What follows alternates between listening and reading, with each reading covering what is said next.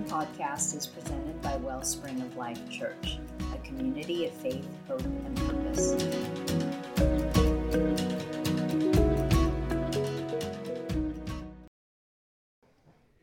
If you have your Bibles, would you open them up to 1 Corinthians chapter 10?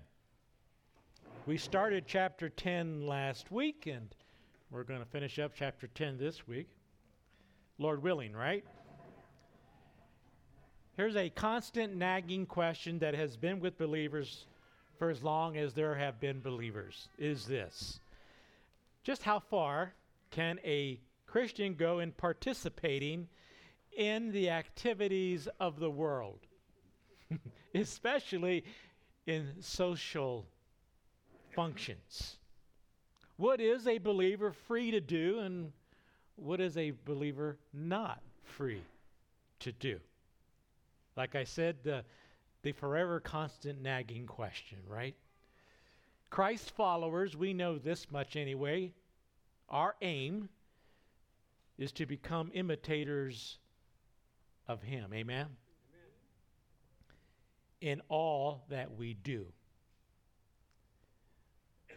Their testimony, our testimony to the relationship with Jesus is to be considered more important than our Christian rights, which will, I believe, help lead to rejecting anything that would hinder this testimony, our Christian testimony. Now, here's the deal. I'm going to just start off right off the bat making this statement. We are well aware of what I just got through saying. Are we not? I didn't say anything to you that was a news flash. we are well aware of that. Yet, isn't it mind boggling how that eludes us most of the time? Come on. How what eludes us? That all that we do is to bring our Lord and Savior, Jesus Christ, glory as we lay down our own personal rights for the sake of others, for the sake of His kingdom, for His name's sake. We're aware of that. But isn't it interesting how that eludes us so much of the time throughout a given week, throughout a given day? Now, after some strong warnings to the strong Christians in Corinth against self reliance and the pursuit of personal rights at the expense of the weak, Paul is going to return to a subject that he has already talked about. The subject with regards to the relationship between sacrificial idol meat and faith. The issue is actually a theological one. It is not that idol meat has evil powers, he's talked about that, but that its use in idolatrous celebrations brings, as we're going to see, the jealousy of God, and it blurs the testimony of one's devotion to the Lord Jesus. So let's pick it up at verse 14 where we left off, okay? 1 Corinthians 10, verse 14. Therefore, my dear friends, ye are you catching the heart of the Apostle Paul there? That's, those are terms of endearment, aren't they? Therefore, my dear friends. And then he, he, he really, in three words, he gets to what he's, this whole thing's going to be about. the hammer comes down, flee idolatry. I speak to sensitive pe- sensible people. Judge for yourselves what I say. The Corinthians, even though Paul has already talked about it, would you agree with me that they needed to hear more on this subject? They really do. Because they were out there on the edge of Christian faith. They were living dangerously close to the pagan world, having surrounded themselves with all of its temptations. Paul warned that if they kept going in the same direction that they've been going, would have begun as a celebration of their freedom and their liberty, would end up in regret. as well as bondage to sin and the very real possibility, in their case for sure, demonic oppression. It's like Paul is flashing bright, warm, devastating implications of participating in idolatrous worship. So Paul urges the Corinthians to be sensible people. Judge for yourselves, he says. So it's kind of like Paul is saying in our vernacular slam on the brakes, throw it in reverse, get turned around, and leave the idolatrous practices in your rearview mirror. Get out of there, is what he's saying. They need to be on the run instead of thinking that they're just having fun. in what was going on in Corinth. The urging is given for a very real reason. Everyone worships something or someone. Amen? Everyone worships something or someone, even if that someone isn't the Lord God. The word idolatry means both the worship of the false gods and the failure to have a right relationship with God, the one true God. Any person who does not worship God is worshiping some idol in some way, shape, or form.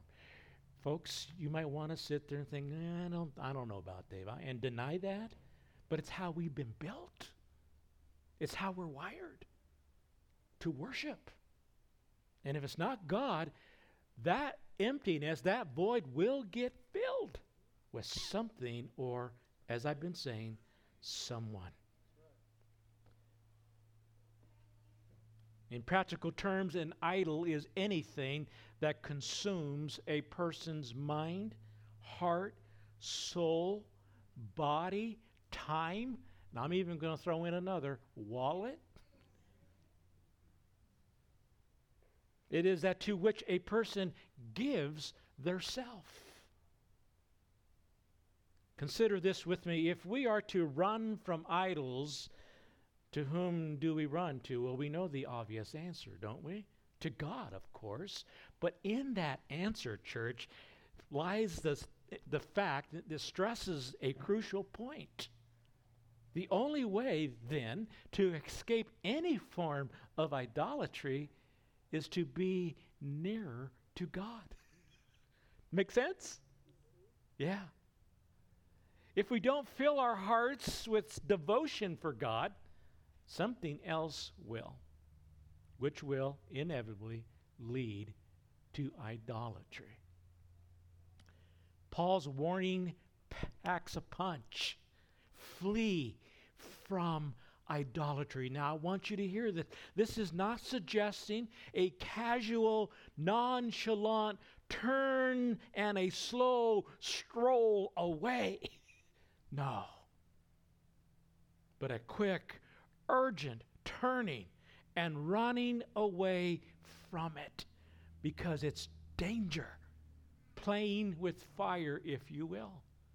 And so Paul's urging here, I want us to make sure we understand this as well. It is not one of legalism, folks, it is one of wisdom. Amen? Wisdom.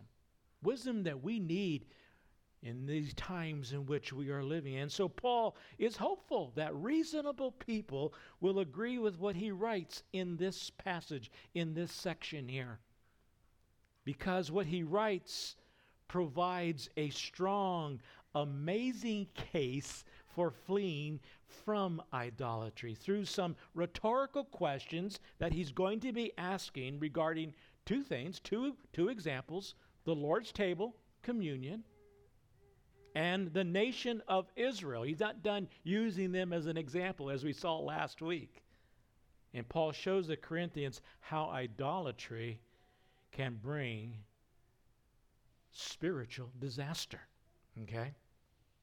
So let's continue, and he's going to be showing us here as he's developing this case. And it's just it's just amazing what Paul does. He's just so brilliant how the Holy Spirit inspires him to put this together. He's going to present to us now the what I'm calling the principles of oneness, okay? So verse 16 through verse 18. Is not the cup of thanksgiving for which we give thanks a participation in the blood of Christ? And is not the bread that we break a participation in the body of Christ? Because there is one loaf, we who are many are one body, for we all share the one loaf. Consider the people of Israel. Do not those who eat the sacrifices participate in the altar? Paul goes from talking about actual physical meat into spiritual meat, the Lord's Supper. Now, if you have the NIV and some of the tr- other translations, modern translations, like the one I have, it, the word communion doesn't show up, but it does. Three times.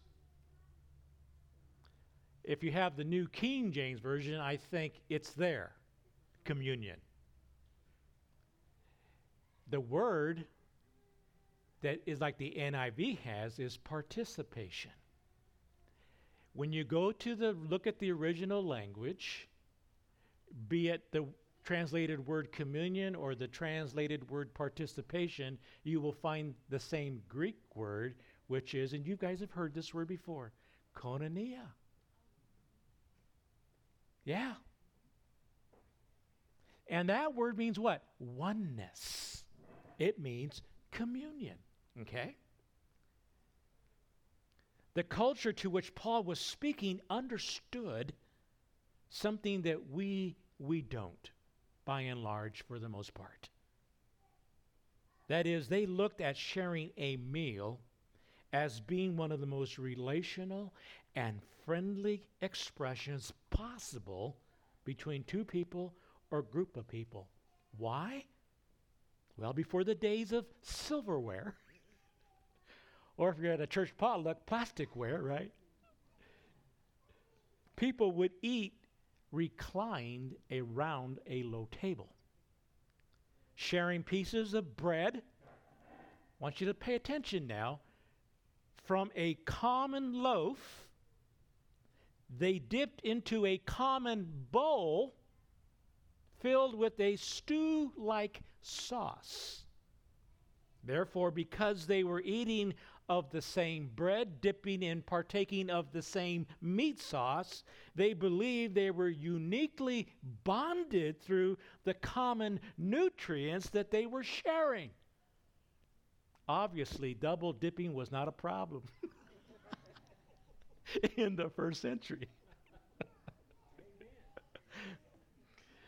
As Christians, when we come to the Lord's table, we partake of the same bread and we drink the same drink. There's a oneness taking place. A koinonia, if you will, between us, as well as a oneness and a koinonia between us and Jesus. That's what's happening when we do this. Israel Israel understood the koinonia, still, even though it's a Greek term, but it was still communion as they would have known it there. For when the Jews offered their peace offerings to the Lord back in the tabernacle of the wilderness or the temple later on, part of that meat sacrificed would rise to the Lord in smoke. They were able to eat whatever was left.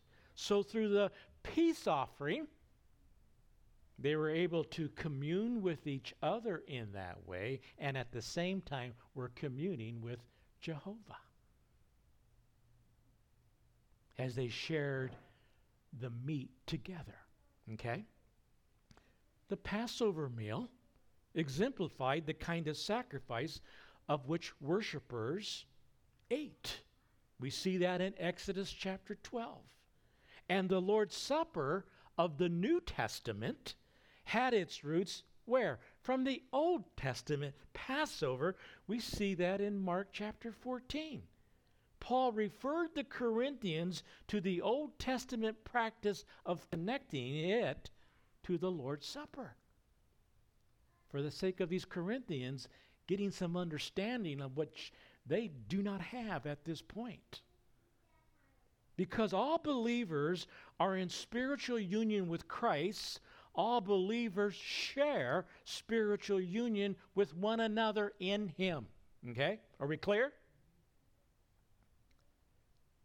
Now, notice what Paul has done. If you haven't already picked up on this, again, it's, it's brilliant.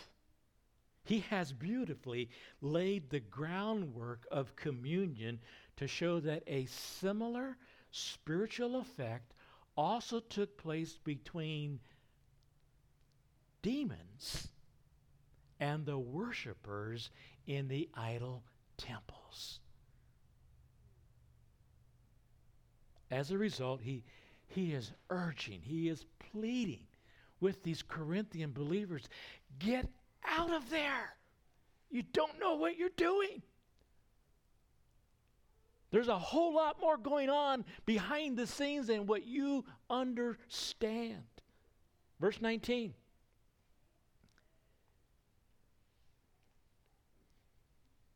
Do I mean then that food sacrificed to an idol is anything, or that an idol is anything? No. But the sacrifices of pagans are offered to demons, not to God. And I do not want you to be participants. It's the same word, koinonia. He says, I don't want you to be in oneness with demons. I don't want to be, do you? I don't, yeah, no way. Now, Deuteronomy chapter 32 is, has in it what is known as the Song of Moses. It's a long song, it's got 43 verses in it.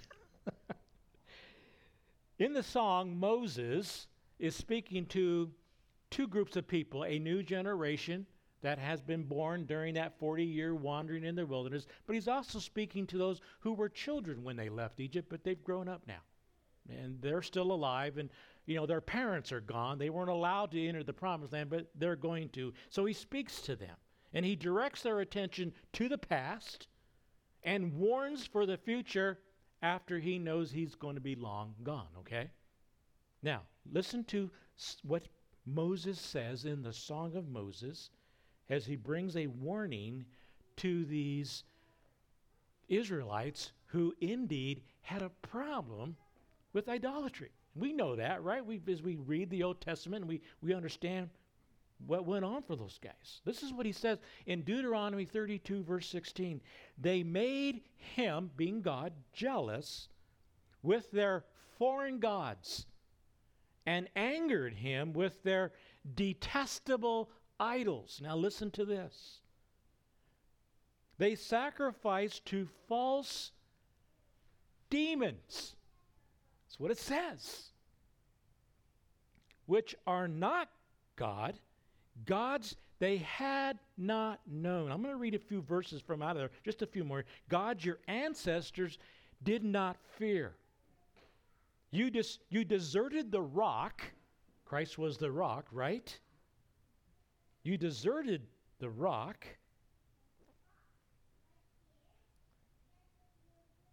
Who fathered you? You forgot the God who gave you birth. The Lord saw this and rejected them because he was angered by his sons and daughters. They made me jealous by what is no God and angered me with their worthless idols. You think God takes idolatry serious? You better believe that He does. This is one of the many Old Testament scriptures that indicate when the people of Israel offered sacrifice to idols, they actually offered them to demons, as we just read. So, in other words, Paul is establishing this truth. If such communion takes place in biblical sacrificial meals, then in some sense it also takes place in pagan sacrificial celebrations. Paul anticipated an objection here at about this point. He says, did, did he mean that a sacrifice offered to an idol is anything or that an idol is anything? He, that's what he writes here. We read that. And he says, no. And he's already said that earlier. An idol in and of itself is nothing but demonic entities are indeed connected to idols. And this is Paul's point back at the Corinthians. Paul had already argued back in chapter 8 that pagan religions are false and that their sacrifices are not made to true gods, that many so called gods existed, and at that point, he, I think, was already at that point referring to demons. So they exist. And in these verses, he explains his meaning more fully. Pagans are greatly mistaken about sacrifices to their so called gods, little g, but something otherworldly is involved. Paul is teaching, admonishing, urging the sacrifices of pagans, as he says, are offered to demons. And so, unlike the pagans and the unknowledgeable Christians in Corinth, Paul realized that pagans do not sacrifice to great gods, whom Christians should fear. In this sense, the meat and the idol are nothing, as we've just got through saying, because the sacrifices of pagan celebrations are made to real demons, and Paul insisted, because they are, Paul insists that the Corinthian believers not be participants. Don't get into a oneness with demons. Verse 21. You cannot drink the cup of the Lord and the cup of demons too. You cannot have a part in both the Lord's table and the table of demons. Are we trying to arouse the Lord's jealousy or are we stronger than He? Paul makes it clear that idols, the idols the Corinthians are now tempted to worship, are not real but do represent a real entity, demonic. Therefore, participating in ceremonies and meals for pagan idols is having fellowship, Paul says, with devils. Folk, I think you would agree with me, demonic activity is still alive and well in America, not to mention around the world. I don't think any wise Christian would deny the demonic influence on television,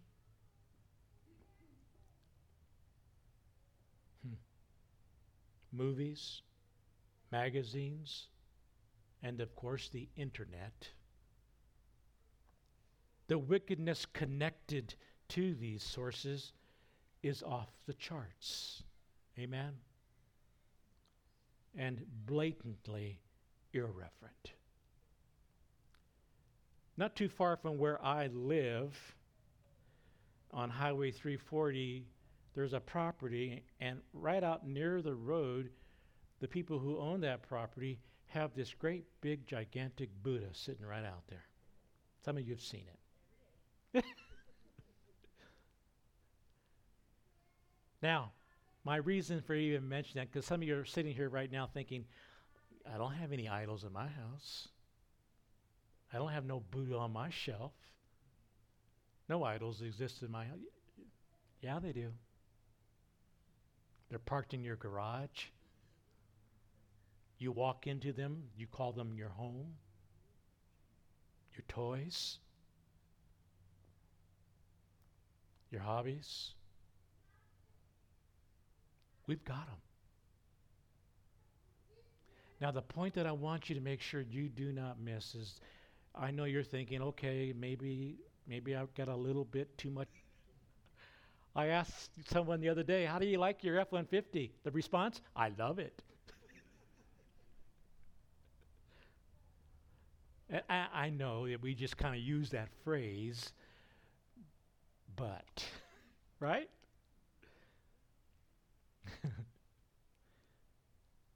And we're thinking, well, but they're not demonic. The point it, that Paul is making, the stuff that we begin to engage in may not be initially, but it is something that is going to take the place of God in your life. That makes it demonic. Are you with me? You open yourself up to stuff you really do not want in your life. It will take you down a road you do not want to go down if you don't realize the danger of any form of idolatry, of any way, shape, or form, allowing something to take the place of God in our lives. I heard a preacher say the other day something like, We take things that are good and let them become more important than what is best. And when we do that, we replace God because He is what is best. Something good takes the place of what is best and then eventually ends up becoming bad. You see what I'm saying? And that's what Paul is trying to get across to these people. It's what God's word is trying to get across to us. It is something we need to be very, very aware of. And then Paul says, You think you're stronger than God? That's directed to the believer who thought they were strong, who were sure they could enjoy their liberty, their freedom in the pagan temple, and not be harmed one bit. Oh, how wrong they are. He says, You may be stronger than your weaker brother. This is what Paul is insinuating. You might be stronger than your weaker brother, but you are not stronger than God.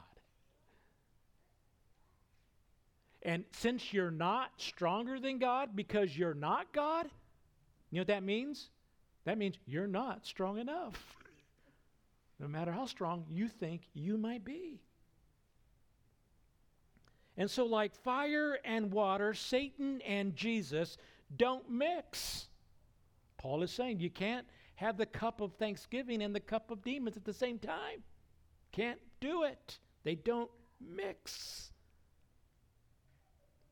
He never did God, you know, won't tolerate split loyalties. He didn't with Israel, and he doesn't today, folks. Amen?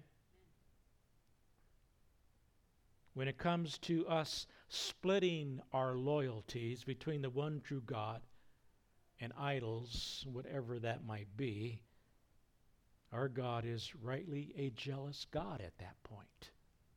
Rightly so. And that is one fact we must never, ever forget. Now, why is he jealous? When we get jealous, it's because we feel threatened. That's not the case with God. The Lord's jealousy, however, is entirely different. He's not jealous of other gods, He's jealous for you and me. In other words, the Lord isn't jealous over pipsqueak demonics, demons. They're not a threat to him because he's God. But he's jealous for us. He doesn't want to see us destroyed or in harm's way in any kind of way. So God will do whatever is necessary to bring us back to where we need to be. And so Paul addresses in these next verses we're going to be looking at where we need to be. And where we need to be is in a place where we are understanding and living out the principle of being responsible with the freedom that God has given to us. Freedom must be balanced with responsibility, church, which is seen in our love for one another. Paul reiterates a well known Corinthian slogan that he first mentioned back in chapter 6. Look at verse 23 with me. I have the right to do anything you say, but not everything is beneficial. I have the right to do anything, but not everything is constructive. No one should seek their own good, but the good of others. There is a measure of truth. I mean, let's admit there is some measure of truth in the slogan that Paul has just mentioned that was a Corinthian slogan. Christians have much freedom in Christ. I'm thankful for that, aren't you? So that part is true. Yes, the slogan must be balanced, however, with practical application. Paul did so with the qualification that not everything is benefit. You might be free to do a whole lot, but not everything is good to do. Not everything is constructive. In line with his previous discussion of the importance of love and humility toward others, Paul made the meaning of these terms even more clear here in chapter 10. No one should seek their own good. Doesn't say some of you. Doesn't say just the strong. Forget about the weak. None of you should seek your own good, but the good of others. In other words, freedom in Christ must be balanced by a desire to build up and benefit other believers. The body of Christ. A direct contrast, would you, wouldn't you say, to the hey, what's in it for me mentality that is so rampant in our society today. You may have freedom to participate in a particular activity, but what will it do for your brother or your sister who is watching and listening? Will their faith be compromised if they follow in your footsteps and do what you're doing?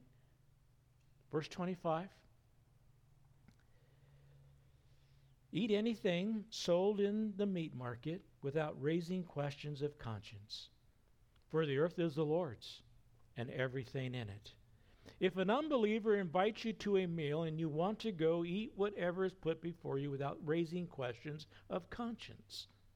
But if someone says to you, This has been offered in sacrifice, then do not eat it, both for the sake of the one who told you and for the sake of conscience. I'm referring to the other person's conscience, not yours. For why is my freedom being judged by another's conscience? If I take part in the meal with thankfulness, why am I denounced because of something I thank God for? Concerning sacrificed meat purchased at the meat market, Paul gives the following advice Eat anything that is sold in the meat market without asking questions for conscience sake. Verse 25. In other words, if we treat the meat as simply a harmless creation of God, the earth is the Lord's, right? And the fullness thereof. Purchased in a neutral environment, verse 26, then it does not involve, Paul is saying, idolatry and immorality. Question number one in verse 27 is where that is dealt with. It does not cause a weaker brother or sister to stumble. A second question found in verse 28. And it glorifies God when the food is received with thanksgiving. A third question that he presented in verse 30. But then, with regard to sacrifice eaten at an unbeliever's home. Okay, you got this one way of looking at it when you it's you buying the meat at someone's home an unbeliever's home, verse 27, Paul says that if the unsaved host does not mention where the meat came from, believers may eat freely.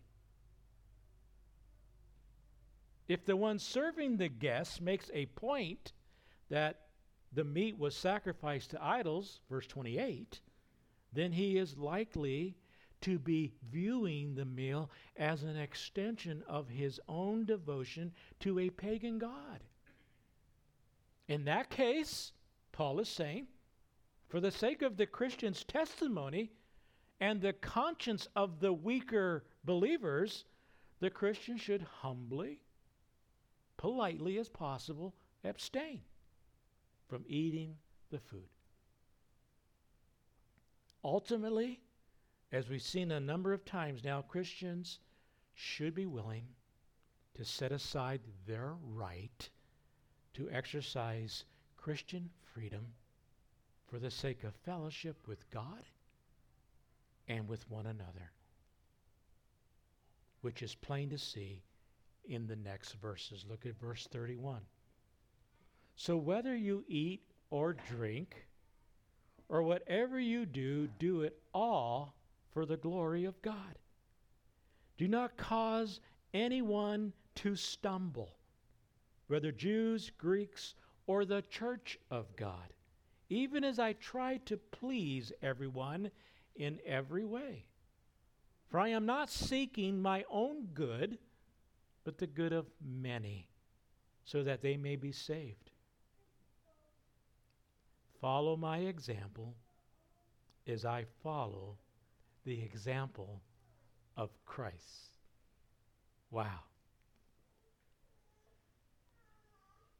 The underlying reason for giving up liberty is the responsibility to display God's love. Can you buy into that, church?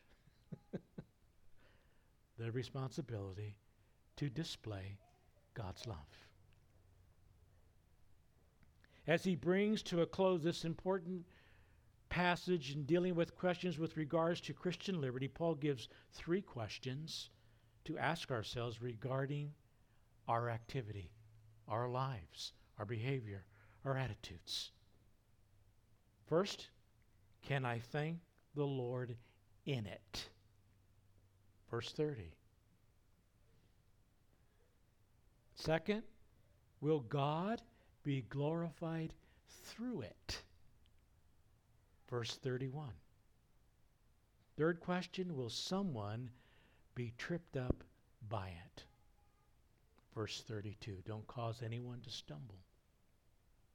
And so, as a result of the consistent, consistency with which Paul lived, what he preached, he was comfortable, completely comfortable, encouraging the Corinthians to follow his example as he followed the example of Christ. Paul encouraged the Corinthians to remember the Lord's great sacrifices as the perfect model of love and concern for others. Perfect model. Every day, we who are followers of Christ are faced with decisions every day.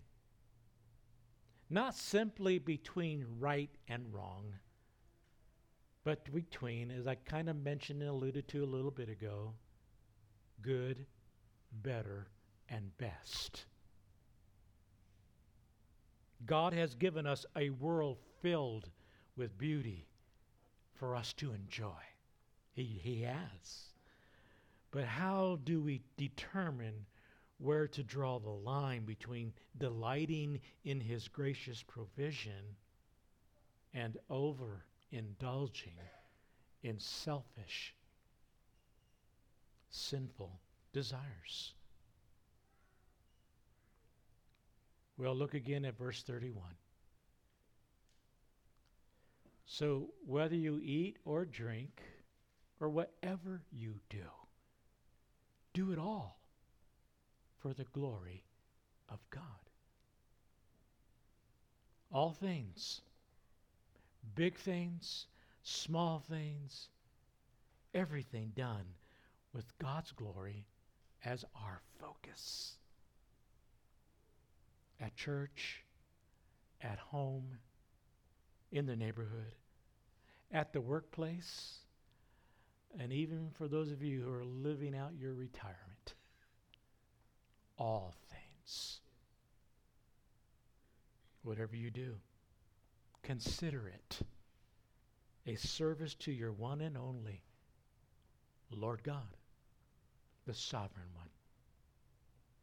He owns it all anyway, right? your life, your time, your gifts, your talents, your energy.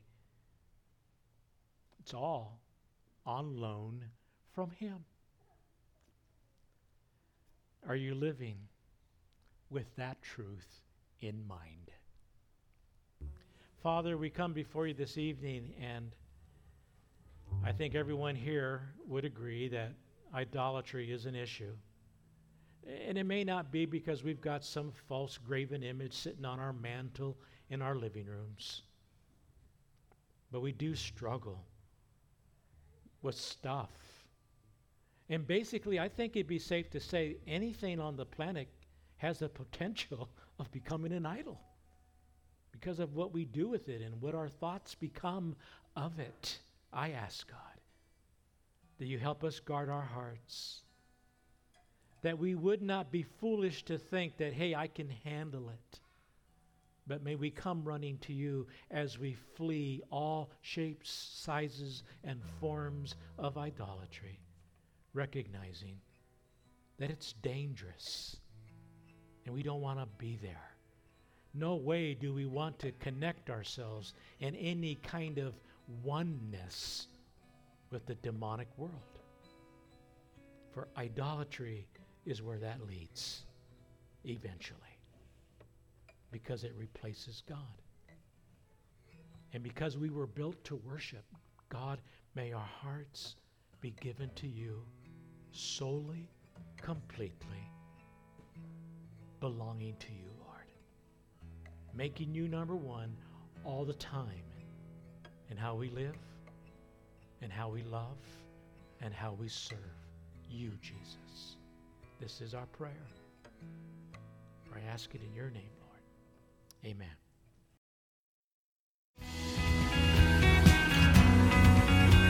Thank you for listening to this message by Wellspring of Life Church in Western Colorado.